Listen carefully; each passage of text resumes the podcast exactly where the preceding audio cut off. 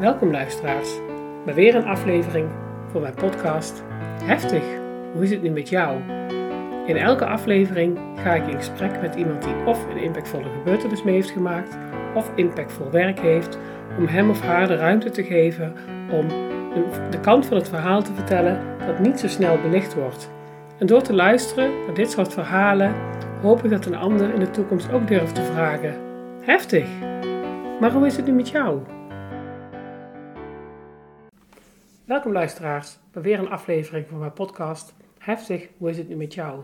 Vandaag ga ik in gesprek met Maria van Rijssenwijk. Maria is moeder van Mark en Michiel en uh, ze was getrouwd met Theo. Inmiddels is ze 77 jaar, uh, maar Theo en haar beide zoons zijn niet meer in ons bestaan, zijn niet meer in haar leven. Um, Theo en Mark zijn op 5 oktober 1980 noodlottig uh, omgekomen bij een opvaring met een olietanker toen ze op een uh, veerpontje zaten. Het was een mooie dag. Vader en zoon waren gaan fietsen. Andere zoon dacht, nou, ik blijf wel lekker thuis bij mama.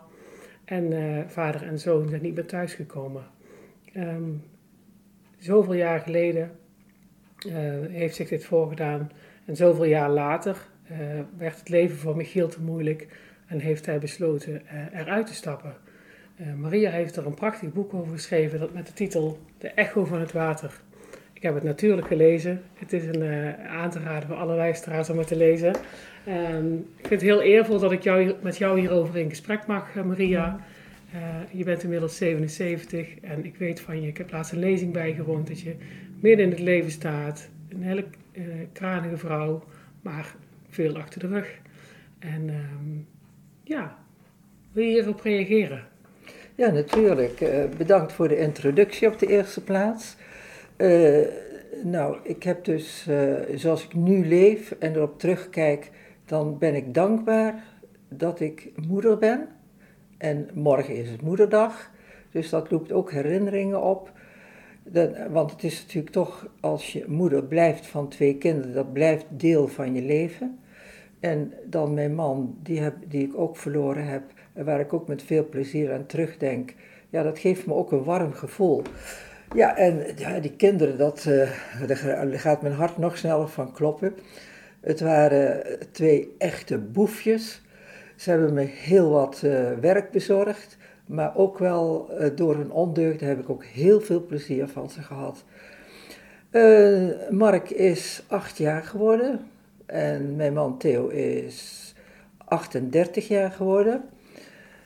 Uh, ja, uh, Michiel die is uh, eh, 34 jaar geworden toen hij een eind aan zijn leven maakte.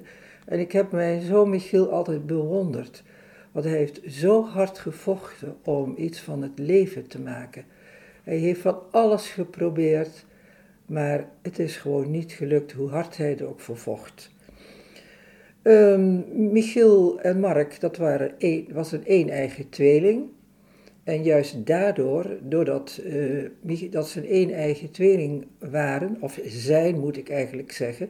Ja, ik krijg altijd een beetje in de war of ik zijn moet zeggen of dat het was. Maar goed, ze zijn nog bij mij in mijn hart, maar ze zijn niet meer in het leven. Ja, en die twee, die waren zo ontzettend betrokken bij elkaar. Ze deden alles samen, ze speelden samen, ze hadden samen geheimpjes.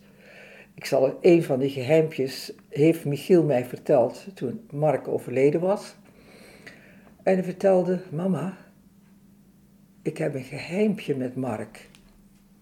Mag ik nu wel vertellen? Ik zeg, wat dan?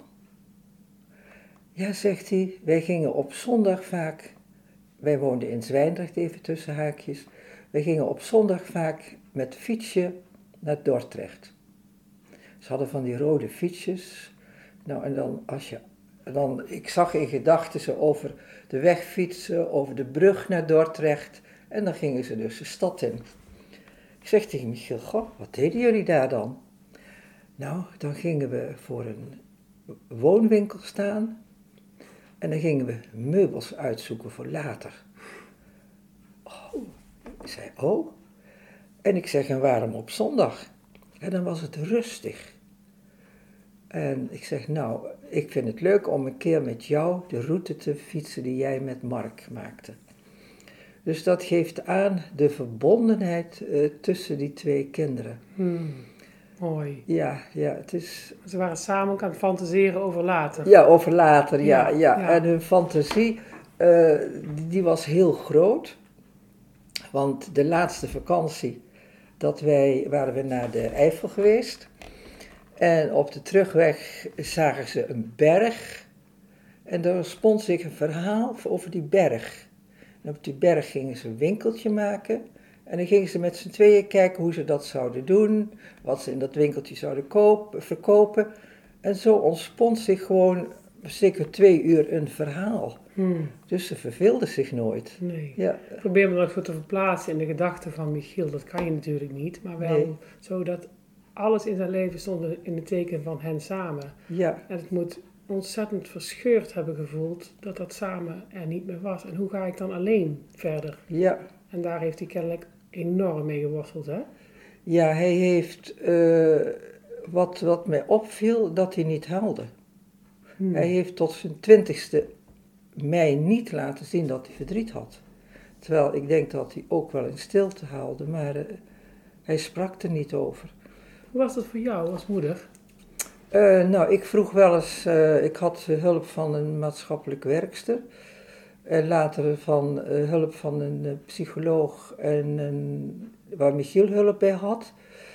En die hadden zoiets van, ja, hij groeit er wel overheen. Serieus? Ja, serieus. Jeetje. En ik vond dus dat ik niet serieus genomen werd, want ik zag gewoon dat het niet goed ging met hem. En dat hij, eh, ja, eh, ja, ik weet niet, ik zag het gewoon. Je, je moederhart voelt dat.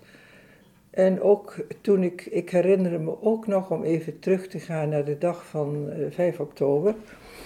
Dat eh, moest ik het Michiel natuurlijk vertellen, dat zijn vader en zijn broertje overleden waren. En ik, eh, Michiel kwam beneden. En toen zei hij, goh, Mark is er niet. En toen heb ik hem in mijn armen genomen.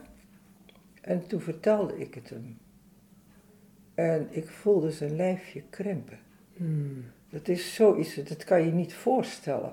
Als iemand zou vertellen, ja, ik- je, iets kan, een lijfje kan krimpen. Maar ik voelde het. En dat ben ik ook nooit vergeten. Maar voor mij was het, ik had op de eerste plaats mijn eigen verdriet. En daarnaast een kind wat zijn broertje en zijn vader kwijt was. Hmm. En ik wist gewoon niet hoe ik daarmee om moest gaan. Nee. Ik eh, moest zelf eh, me overeind houden. En, eh, en dan Michiel opvangen. Maar ik, en dan s'avonds kon ik pas huilen. Als hij in bed lag. Maar ik denk dat ik de intensiteit van zijn verdriet toen niet goed begrepen heb. Omdat ik met mijn eigen verdriet ook zat. En, en het verdriet van hem.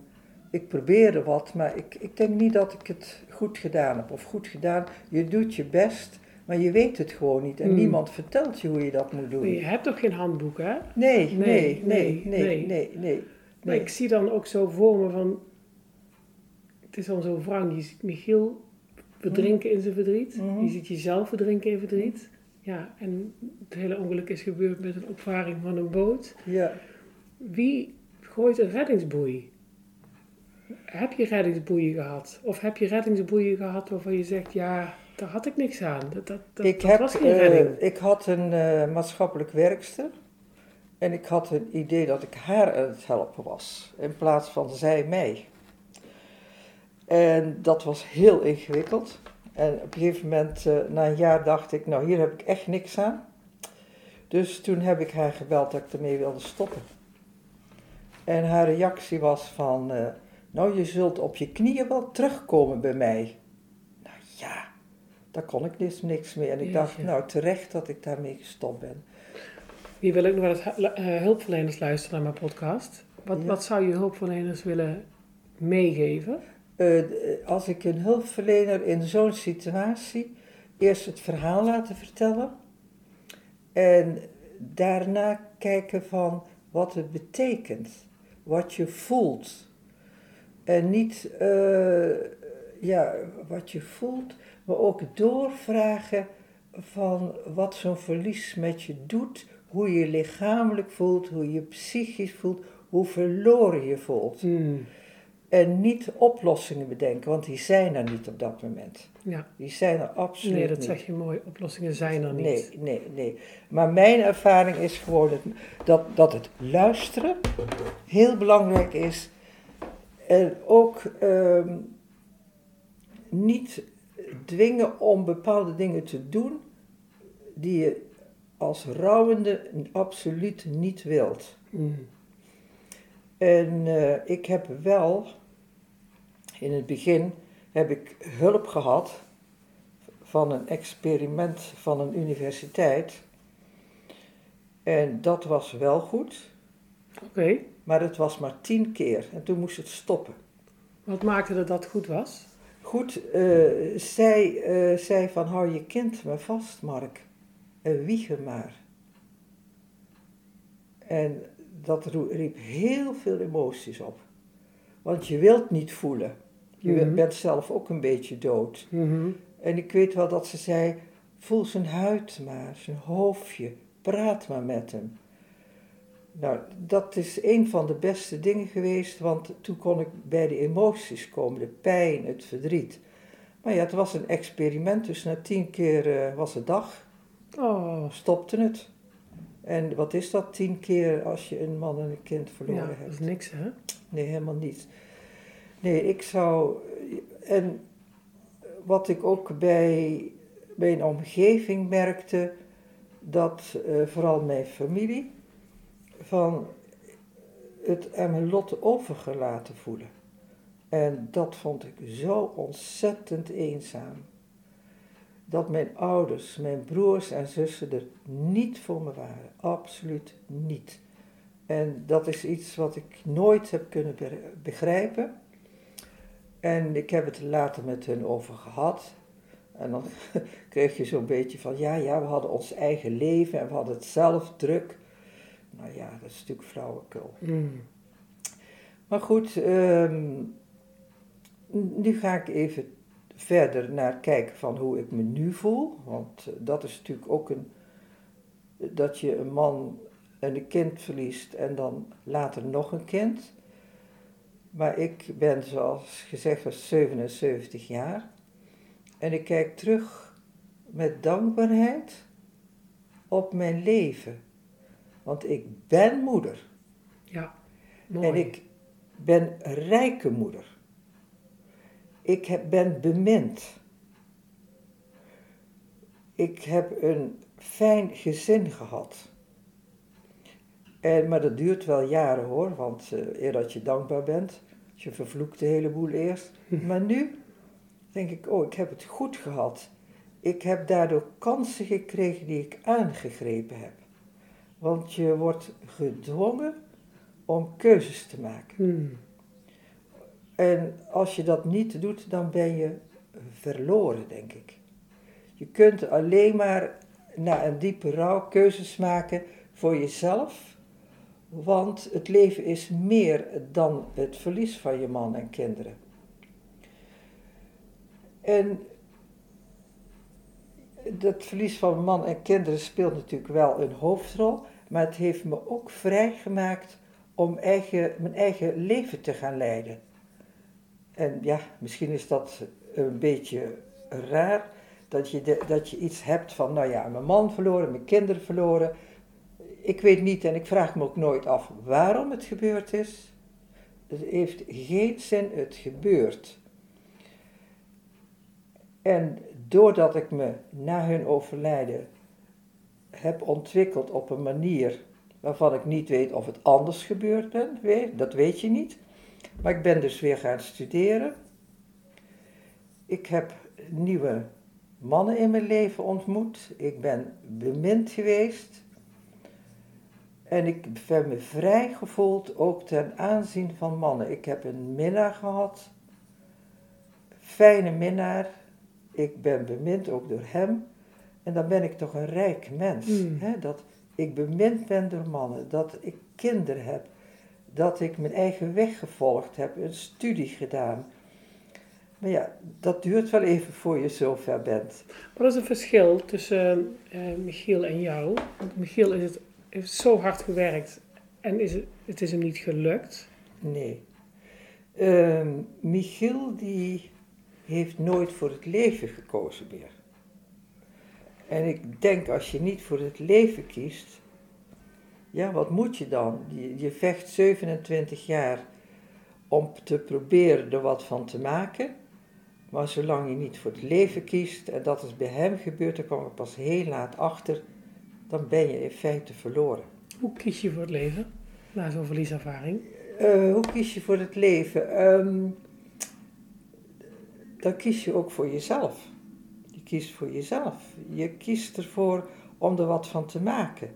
Je kiest ervoor om, uh, om je heen te kijken, om mensen toe te laten, maar ook in je hart toe te laten. En als je dat niet kunt of doet en blijft hangen. Nee, mijn zoon heeft, is niet blijven hangen, heeft hard gewerkt. Maar hij was zijn wederhelft kwijt. En dat was voor hem, ik denk, een basis om te kunnen leven. Hij was gewoon geamputeerd, zou je kunnen zeggen. Ja.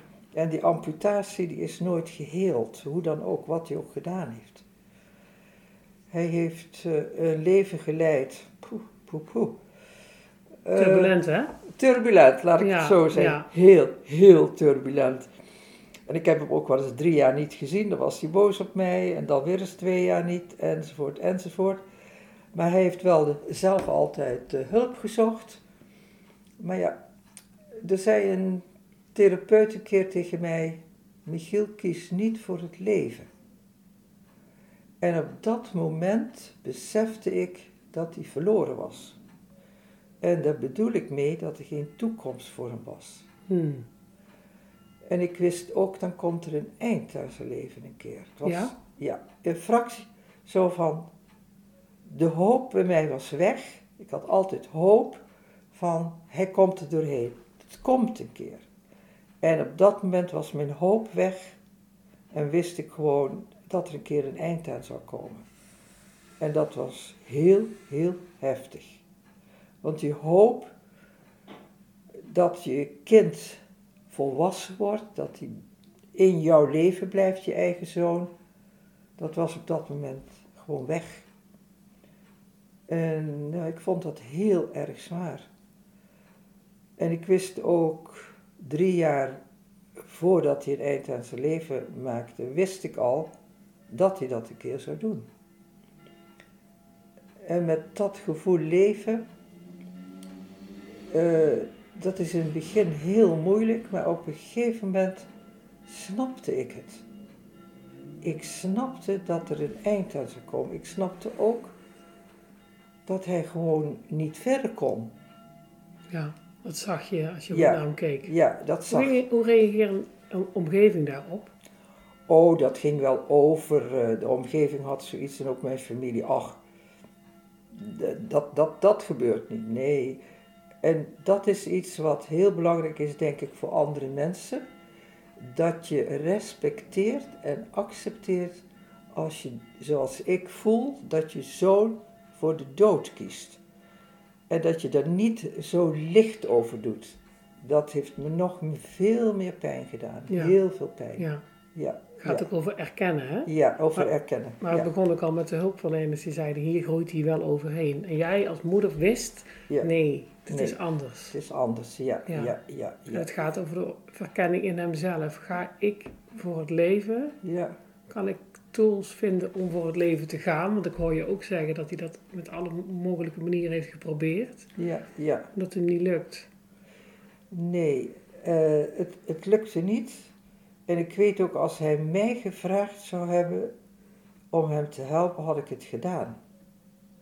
Want je houdt van je kind, ook als het niet goed met hem gaat. Ja, hem helpen in de laatste, De laatste stap naar het leven verlaten. Ja, ja, ja, ja, ja. Ja, er zijn wat maatschappelijke discussies over, hè? Ja. En logisch dat die discussies er zijn, maar hoe kijk jij daar dan tegenaan? Ik vind gewoon dat, eh, zoals mijn zoon, die had hulp moeten hebben bij die zelfdoding. Ja. En dat heeft hij niet gekregen. Dus hij heeft zelf dat besluit moeten nemen en ja, het was heel zwaar voor hem. En er wordt wel eens gezegd dat je doodsangst kunt ruiken. En de avond of de dag dat Michiel het voor het eerst probeerde, was, toen kwam hij s'avonds bij me eten. Ik had hem toen een poos niet gezien, want er was een hulpverlener die had gezegd tegen hem van, dat ik hem als baby seksueel misbruikt had. Dus Jeetje. hij was ontzettend boos op mij, dus hij wilde niks meer met mij te maken hebben. En gelukkig kwam hij op een gegeven moment, na twee maanden, toch eventjes bij mij thuis. En toen hebben we het erover gehad. En toen zei hij ook, nou, het is ook niet waar, maar, maar ergens is dat heel vaag gebleven. En toen zijn we gaan eten. En ik zei tegen mijn toenmalige partner van, hij ruikt zo vreemd. Oh ja? Hij ruikt en ik, ik snapte er niet van, een hele sterke, vieze geur. En ik begreep dat niet, omdat mijn zoon was super schoon. Elke dag schone kleren aan, alles schoonpoetsen. En ik snapte daar niets van. Nou, dus ik zei tegen mijn toenmalige partner, ik zeg, ik begrijp helemaal niet dat hij zo stinkt. En de volgende dag, toen moest ik, eh, ben ik, eh, is, s'avonds is Michiel weer naar huis gegaan. En de volgende dag ben ik naar mijn vader gegaan, want die was stervende. En die is, drie, die is 103 geworden. Jeetje, wat een contrast. Ja, hè? gezond oud. Oh, Alleen op het laatste, laatste drie weken toen was, eh, was het 101. gebeurd. Ja. En ik weet nog dat mijn familie zat te wachten, want ik was wat later. En omdat ze wilde dat ik mijn vaders hand vast zou houden als hij overleed. Nou, en dat is gelukkig gebeurd. En eh, nou, toen heb ik eh, met mijn zus mijn vader gewassen en aangekleed. En toen zijn we eventjes eh, heerlijk in zomer naar een restaurant gegaan. En hebben we even van het geld van mijn vader lekker gegeten. en ik weet dat mijn zus, Blandina, was er ook. En zij woont vlak bij mij in Zutphen. Toen zeiden ze, zullen we samen met de auto terugrijden? En toen heb ik gezegd, nee, want je weet nooit met Michiel. Dus we zijn ieder met de eigen auto teruggereden. En eh, ja, s'nachts uh, ging de bel. ja.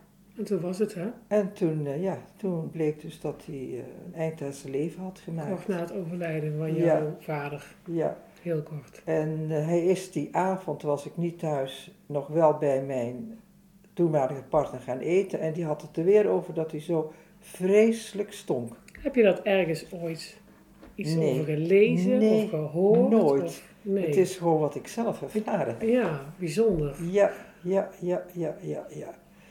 Dus eh, ja, toen besloot ik om eh, Michiel dus thuis te laten brengen. Hij is in, ehm, in Nijmegen van de brug gesprongen. En Brug boven het water? nee, heel Ja? apart. Hij is eh, niet op de parkeerplaats daar eh, geweest, Hmm. is gesprongen. Maar het was wel bij het water natuurlijk Hmm. weer. Hè, Dus water is een thema, hè? ja, water is een thema. Theo en Mark natuurlijk verdronken. En Michiel vlak bij het water. En, maar goed, toen is Michiel... eh, ik had met mijn vriendin al een paar keer over gehad hoe ik het zou doen als Michiel zou overlijden. Dus nu was ik erop voorbereid. Ik had me voorbereid. En dat was een heel groot verschil met eh, het overlijden van Ja. Theo en Mark. Het overvalt je.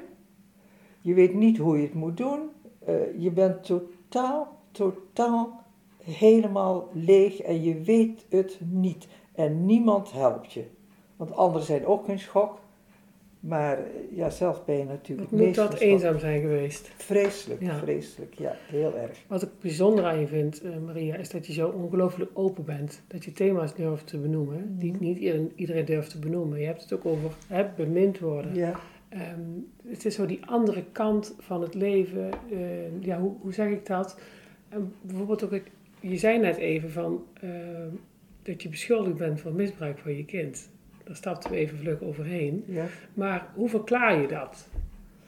Eh, nou, van eh, Michiel, eh, Ja. ik was een paar weken met vakantie geweest en dan ging ik altijd terug naar huis en maakte ik meteen een afspraak met Michiel. En ik beheerde de financiën van Michiel, de huur, want hij was aan de drugs. Hmm. En dan kon hij niet meer geld opnemen dan dat ik elke dag stuurde. En ik ging dan ook naar Nijmegen, waar hij toen woonde, om de huur te betalen. En toen had ik hem mee uitgenodigd voor een samen een etentje. En toen belde hij een dag daarna van... eh, ja, hij was heel angstig geweest terwijl hij met mij zat te eten en hij werd bang van mij. Dus ik, daar moest iets zijn. En naar aanleiding daarvan is hij naar een therapeut gegaan en zij zei, nou, dat ik hem seksueel Oh, misbruikt dus, had. dus het is hem in de mond gelegd. Ja, het is hem in de mond gelegd. Want hij zei, die angst moet ergens vandaan komen, angst voor mijn moeder. Dan zal dat wel zijn gebeurd. Zal het oh, dat wel beschadigend. Oh, ik ben woedend Oh, geweest erg. op hem. Ik heb ook gezegd, je moet de politie bellen, je moet me aangeven. Dat was mijn eerste reactie. Ik zeg, want als jij vindt dat ik dat gedaan heb, dan moet je ook het lef hebben om het aan te geven. Maar dat deed hij niet. Maar ja, was het niet een hele kwetsbare jongen? Waar dat Ja, tegen werd ja, gezegd? ja, ja, hij was Ja. heel kwetsbaar. Ja. Ja. Oh, Ja. wat verschrikkelijk. Maar ook wel dat ik dacht, ik stel wel grenzen. Want Michiel die was grenzeloos. Ja, dat beschrijf je ook in je, in je boek. Ja. Dat hij in meerdere opzichten grenzeloos... Waar was hij allemaal grenzeloos in? Eh, nooit op tijd komen. Ehm, dat was eigenlijk het belangrijkste, maar ook eh joyriding met mijn auto, wat ik niet wist. En die reed hem op een gegeven moment totelos toen hij 12 was. Maar een heel duidelijk voorbeeld is bijvoorbeeld dat grenzeloze van... eh, ik weet dat... Ja, ik heb nogal wat mannen in mijn leven gehad. Maar toen had ik eh, ook een, met- met een man in een leven... En Michiel was toen, ja, denk ik een jaar of 16. En we gingen om zes uur eten en die was nooit op tijd. En toen besloot ik, heb ik hem gezegd van, eh, Michiel, als jij vanaf nu om zes uur er niet bent, dan gaat je eten de vuilnisbak in. Ik heb er geen discussies over en al die dingen, maar hij wist dat ik het deed. En dan was hij op tijd. Dan kwam hij wel. Ja, Ja. want dat is als kinderen zo grenzeloos zijn, dan denk ik dat het heel belangrijk is dat je grenzen stelt. Niet in discussie gaan, zeggen en doen. Want vaak worden die grenzen steeds verlegd, verlegd, verlegd. En dan weet zo iemand van ja, de volgende keer kan ik het weer doen. Ja. Ja, Maar ook met kinderen met zoveel verdriet dus. ja. Ja. Of Ja. juist dan? Of hoe ja, zie je ja dat? ik denk in, eh, natuurlijk, eh, als je net in een rouwproces is het wat anders. Je ontziet elkaar ook een beetje, maar dan komt er een moment dat de een of de ander over jouw grenzen gaat. En als het reëel is, denk ik gewoon dat je moet aangeven dat tot zover de grens. Ja. Ja, dus ik heb Michiel ook wel eens de deur uitgezet. Dan was hij mij aan het pesten of... eh, op een gegeven moment, dat, dat is dan... eh, heel veel mensen hebben dat, dat ze slachtoffer voelen van een situatie. En dat had eh, Michiel ook. Hij was slachtoffer, hij had zoveel meegemaakt. En dat was poeh, ja, al een jaar, jaar of tien, denk ik, na zijn verlies. En dan kwam hij elk weekend en dan de hele avond maar hebben over eh, ja, dat hij dit had meegemaakt en dat. En het was niet te doen en dit en zus. En op een gegeven moment dacht ik, eh, dit is slachtofferrol wat je inneemt. En daar heb ik geen zin in. Dus ik heb tegen hem gezegd, eh, s s'avonds, Michiel, nu is het afgelopen. Jij gedraagt je als slachtoffer en daar ga ik niet meer in mee. Morgen vroeg wil ik dat je naar huis gaat. Nou, en dan deed hij dat. En dan zei hij, je hebt gelijk ma. Dat was ook nog zo. Ja. Hij gaf me gelijk. Ja. Hij was, en heeft nooit ontkend als ik grenzen stelde. Ja, ja, Ja, het ergens misschien toch ook heel fijn vinden van mam stelt grenzen. ja, ja, Ja. precies. Ja. Ja, dat ligt zo snel op de loer als het verdriet groot is. Kan ik ervoor, toe maar. Ik denk dat er tegen kinderen heel vaak wordt gezegd, ja, nou, toe maar. Ja, het maar. is al zo moeilijk. ja, het is al zo moeilijk. Ik weet wel, toen eh, Theo en Mark pas overleden, kreeg Michiel allerlei cadeautjes. Hij legde in zijn lazen, maakte ze niet eens open. Hij zei, ik weet wel waarom ik het krijg. Hmm, ja. Ja, dus, eh, ja, dus, maar ja. Wat ik zo bijzonder aan je boek vind, en wat je ook al een aantal keer benoemd eh, hebt, is dat je het ook dat je durft te hebben over intimiteit en over seksualiteit. Mhm. En dat het zo'n ontzettend ingewikkeld thema is als je eh, partner verliest, Mhm. maar ook als je verdriet in zijn algemeenheid ervaart. Ehm, hoe was dat voor jou? Wat deed jou besluiten om dat ook allemaal in het boek te schrijven? Nou, ik, eh, ik wist er zelf, eh, toen ik merkte dat ik toch seksuele behoeftes had en mezelf bevredigde, vond ik dat heel ingewikkeld. Want het mocht niet van mij, want mijn man was dood. En, en ik had toch die behoefte speelde op een gegeven moment. Maar goed, ik, ik voelde me er heel schuldig bij. En toen ben ik naar mijn beste vriendin gegaan. En toen heb ik het aan mijn vriendin heb ik het verteld. En ook dat ik me zo schuldig voelde. En doordat ik erover sprak, en zij, eh, ja, eh, zij kan er heel goed mee omgaan, toen verdween dat gewoon. Hmm. En toen kon ik het toelaten. Maar ik denk, ik heb eh, heel wat boeken gelezen, maar een stukje seksualiteit en intimiteit na het overlijden, dat wordt eigenlijk, tenminste, ik heb het nog nergens gezien of gelezen. En ik merk ook met lezingen, als ik het noem, dat er heel positief op gereageerd wordt dat ik dat benoem. Want ja, bij mij in ieder geval bleef dat gewoon doorgaan. En je kunt wel zeggen, het is er niet, maar het is er wel. Ja, het doet er wat mee. stoppen ja. niet, hè? Ja, en ik kan me ook voorstellen, nou in dit geval, ik bevredigde mezelf. En eh, dat is onderdeel van dat ik daar gewoon heel gemakkelijk in ben.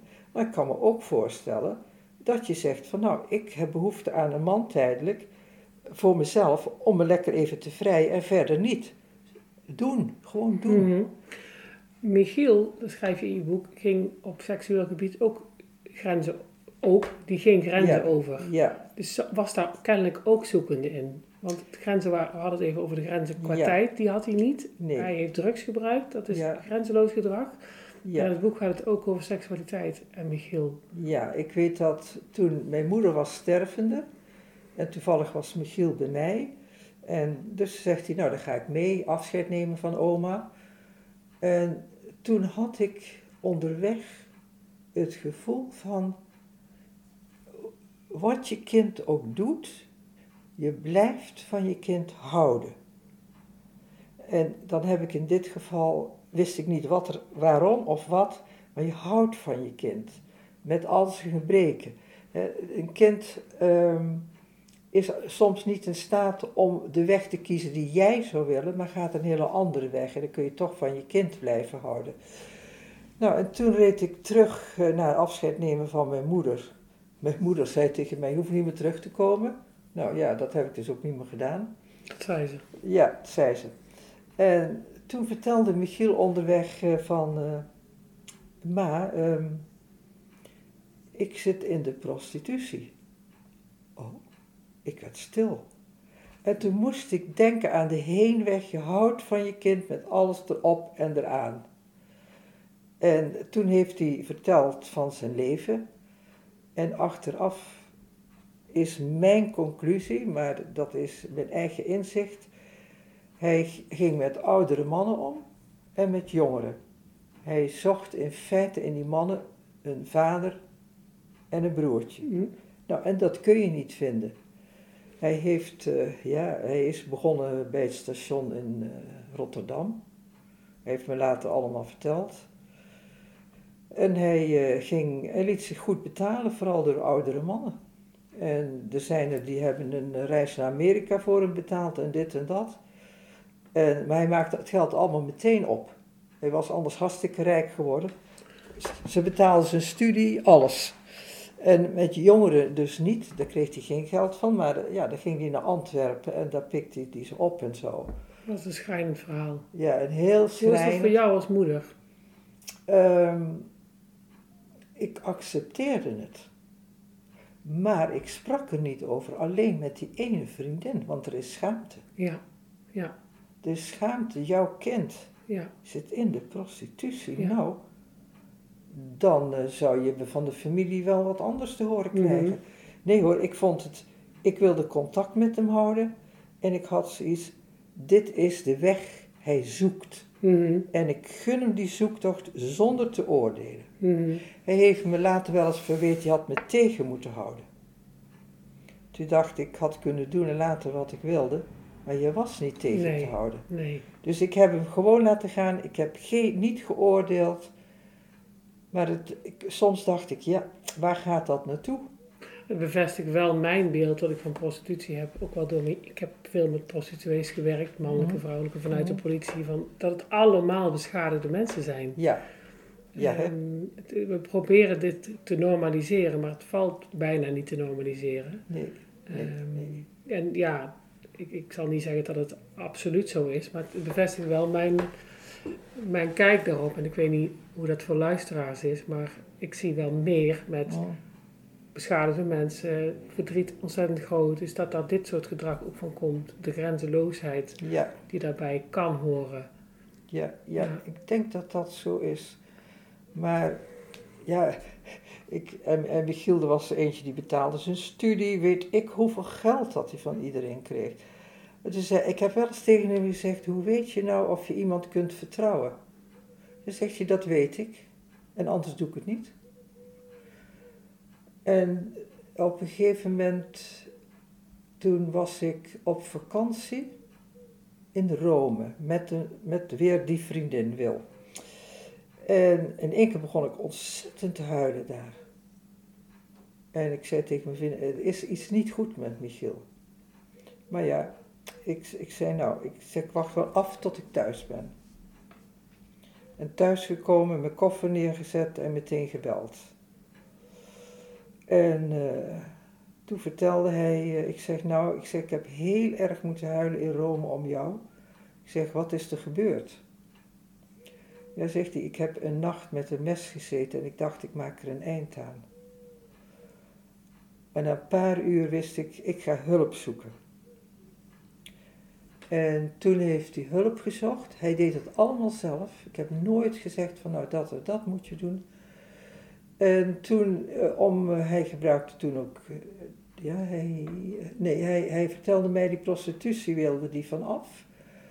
En eh, nou, in ieder geval had hij besloten om van iedereen afscheid te nemen, om het af te sluiten. Dus hij is al zijn vaste klanten afgeweest. En daar heeft hij ja, afscheid genomen. En, en toen vroeg ik van, goh, ik zeg, ik vind het wel heel goed van je. Ja, maar zegt hij, er is nog iets. Ik zeg, oh, ik gebruik drugs. En toen had ik zoiets van, nee toch, dit dat- kan niet. Dit kan niet. Ook nog drugs. Dit vind ik zo verschrikkelijk. Daar kom je niet meer van af, dacht ik. Nou goed, hij is toen, eh, heeft hij zelf besloten om het Bouwmanhuis in therapie te gaan. En eh, nou, toen is hij afgekikt van de drugs, maar met af en toe een terugval. En, eh, nou, en dan op een gegeven moment was het zat, een fles eh, drank in de auto. En als spookrijder op de Van Brienenoordbrug. Nou ja, soms dacht ik van, die heeft een engelbewaarder. Hmm. Nou goed, maar hij heeft doorgezet. En hij is weer gaan studeren en heeft een hbo-opleiding toegedaan. En dan kun je als moeder denk je van, nou, nu gaat het goed. Ja. Nu. Nu komt hij er. Dit komt hij.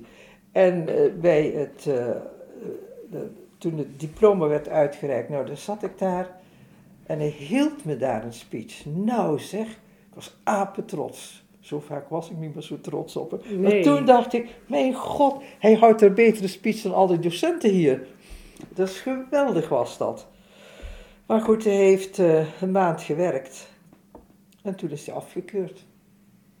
Hij Ging toch niet? Ging niet. Nee. Nee, nee, het ging niet. Het verdriet is te groot van te binnen. groot. De beschadiging te groot van beschadiging binnen. te groot. Ja, ja, Ja. ja, ja, ja. Treurig. Heel treurig, ja, ja. Het Toen- contrast tussen jouw, jouw moeder en zoon, toch is het contrast heel groot. Dat Michiel het met al zijn moeite niet lukt.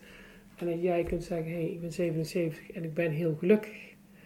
En ik voel heel veel warmte naar mijn leven toe en naar mijn gezin toe. ja. Ik vind dat heel bijzonder. Hoe verklaar je dat? Nou, ik heb dus één keer een goede therapeut gehad, na het overlijden van Michiel. En die zei tegen mij, Michiel, als je op achtjarige leeftijd je tweelingbroer verliest, red je het niet. En zegt, je hebt nergens schuld aan. is het eerste wat ze zei. En toen dacht ik, je bent op acht jaar te beschadigd. Je bent nog niet gevormd, nog niet volwassen. Nee. Dus je bent nog zo kwetsbaar. Ik denk dat het daarmee te maken heeft. En waarom ik zo ben, ja, dat weet ik gewoon niet. nee. Ik heb er geen antwoord Soms op. weten we het ook niet. Nee, Nee, Nee, en ik, nee, ik vraag ook niet hoe het kan of wat dan ook. nee. Nee, dat is helemaal niet belangrijk. Je zegt, Michiel, indirect zegt Michiel is zich schuldig gevoeld. Je bent niet schuldig, jij hebt zich schuldig gevoeld. Schuldig voelen is een heel ingewikkelde gedachte in je hoofd. Schuldig voelen, schuldig zijn, Ja, dat zijn twee totaal verschillende dingen. En Ja. ze, ze, ze lijken op elkaar. Het, het- Ja. het is bijna, je zegt bijna hetzelfde. ja. Je zei in het begin ook van, ik heb dingen misschien niet goed gedaan. Mhm. Ehm, ja, hoe kijk je daar tegenaan? Want ja, volgens mij heb je heel veel gedaan. Ik heb veel gedaan, maar het gaat erom dat je je kind wilt redden. Ja, en dat is niet gelukt. En dat is niet gelukt. Nee. Helemaal Nee. niet. Ik, soms had ik in mijn fantasie, ik had meteen moeten verhuizen en dit en dat. Maar dat is fantasie. Het, het had gewoon niet gewerkt. Nee. Zonder meer niet. Nee, want meteen verhuizen is ook helemaal geen verstandige Nee, keuze. nee, nee. Dus Nee. je zit dan heel erg van, hoe, wat ga ik doen? Ja, Ja, ja, ja, ja.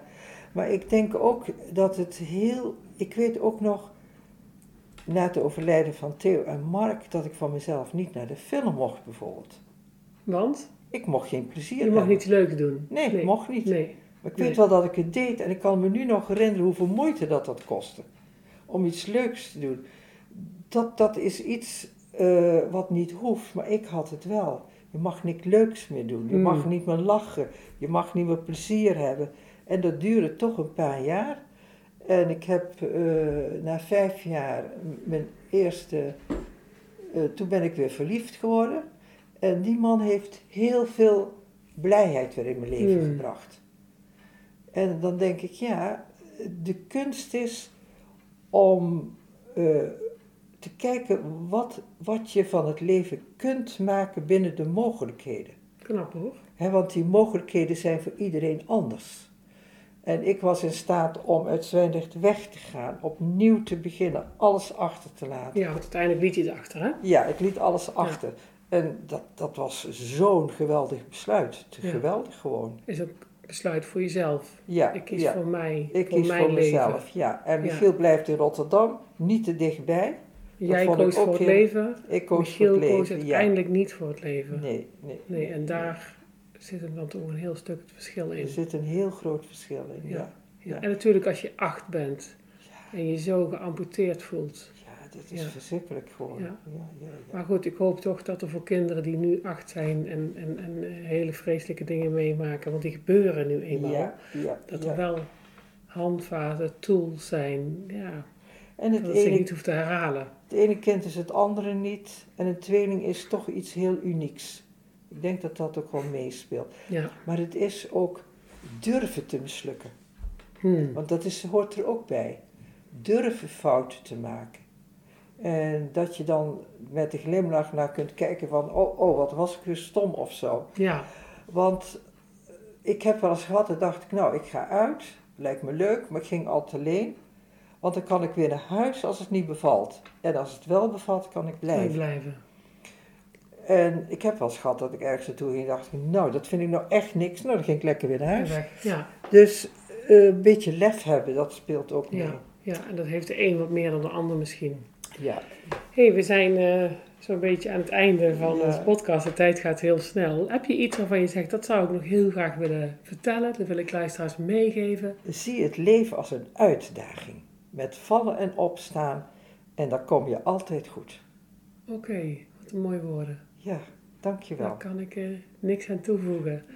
Ik wil jou enorm eh, bedanken voor dit hele mooie, indringende verhaal. Dankjewel Maria en ik hoop dat luisteraars daar ja, dingen uithalen waarvan ze zeggen, hé, hey, dat neem ik mee. Mhm. Dankjewel. Ja, je een bedankt. hele mooie toekomst. Ja, dankjewel. Dankjewel voor het luisteren naar mijn podcast. Ik vind het super leuk om te horen wat jullie ervan hebben gevonden. Dus daar mag je me altijd een appje of een mailtje over sturen. Dankjewel en tot de volgende keer.